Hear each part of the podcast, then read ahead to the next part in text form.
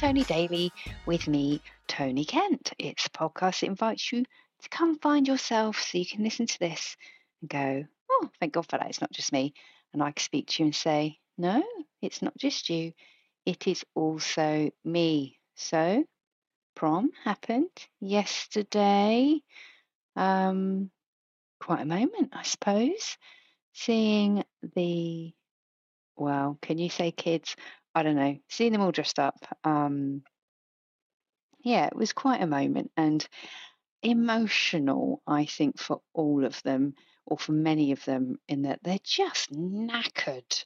Um, so I know that feeling when you're running out of steam, but they made it and they celebrated and they all looked incredible.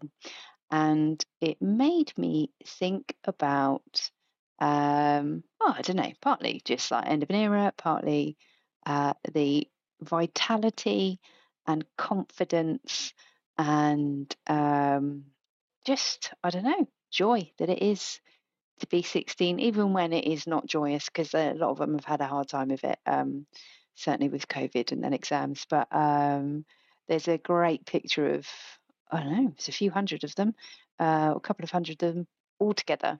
And you think, oh, to be young, to be young. Um, I guess something that has been on my mind, and I talked about it yesterday, I think it was, with um, I think Lizzo at Glastonbury 2019 had um, encouraged the audience to take a few breaths. And I understand if I read the reports right, I haven't watched it yet. I'm going to watch it today. Um, Billie Eilish's performance, where she got people to, well, firstly, she did make a point about the um, abortion laws in the US. My God, um, doesn't bear thinking about. Um, and she got the audience to take a moment and take a breath with her. And um, I was speaking to someone today, and it's something that I've spoken to um, therapist about, which is the concept of loving yourself. Um, which also ties into a band I watched last night. I watched the IDLES performance at Glastonbury. Oh my God. I mean, the sheer force of nature that IDLES are, and I highly recommend you go look them up if you haven't. But they, um, uh, you know, truly punk, truly punk aesthetic, um, amazing, well, amazing musicians, amazing songwriters, um, and they tackle some pretty big topics, one of which is about um, accepting yourself as you are and saying, it, the lyric is, I go outside and I feel free because I smash mirrors and fuck TV.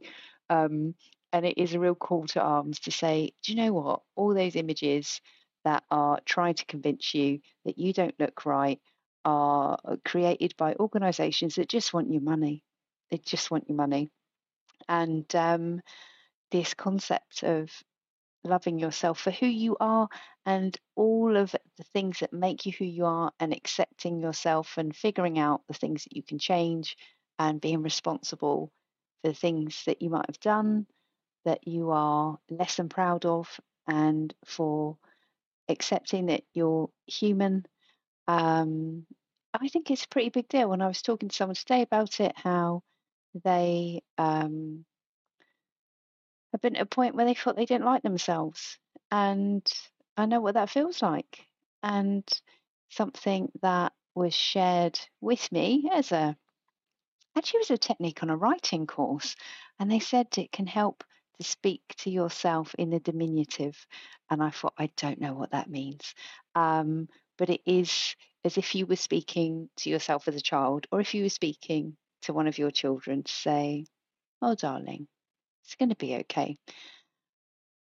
And that's a very powerful thing to do because when there are moments where you have indulged in some self destructive behavior, and often we do these things because we're hurting on the inside, or you've done something which makes you not proud of yourself. Um, you know, it comes from somewhere. It comes from somewhere. So the person I was talking to, you know, a it can help. Um, just to be nice to yourself because we can all give ourselves a very good uh, dressing down. But sometimes when we are feeling at our worst or waking up in the morning going, oh, for God's sake, why did I do that again? Uh, maybe we need to practice a bit of self compassion.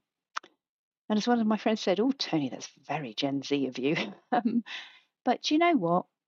I think it works if we're able to just go, I accept myself as I am. And if there's something that I've done wrong, it's within my power to fix it.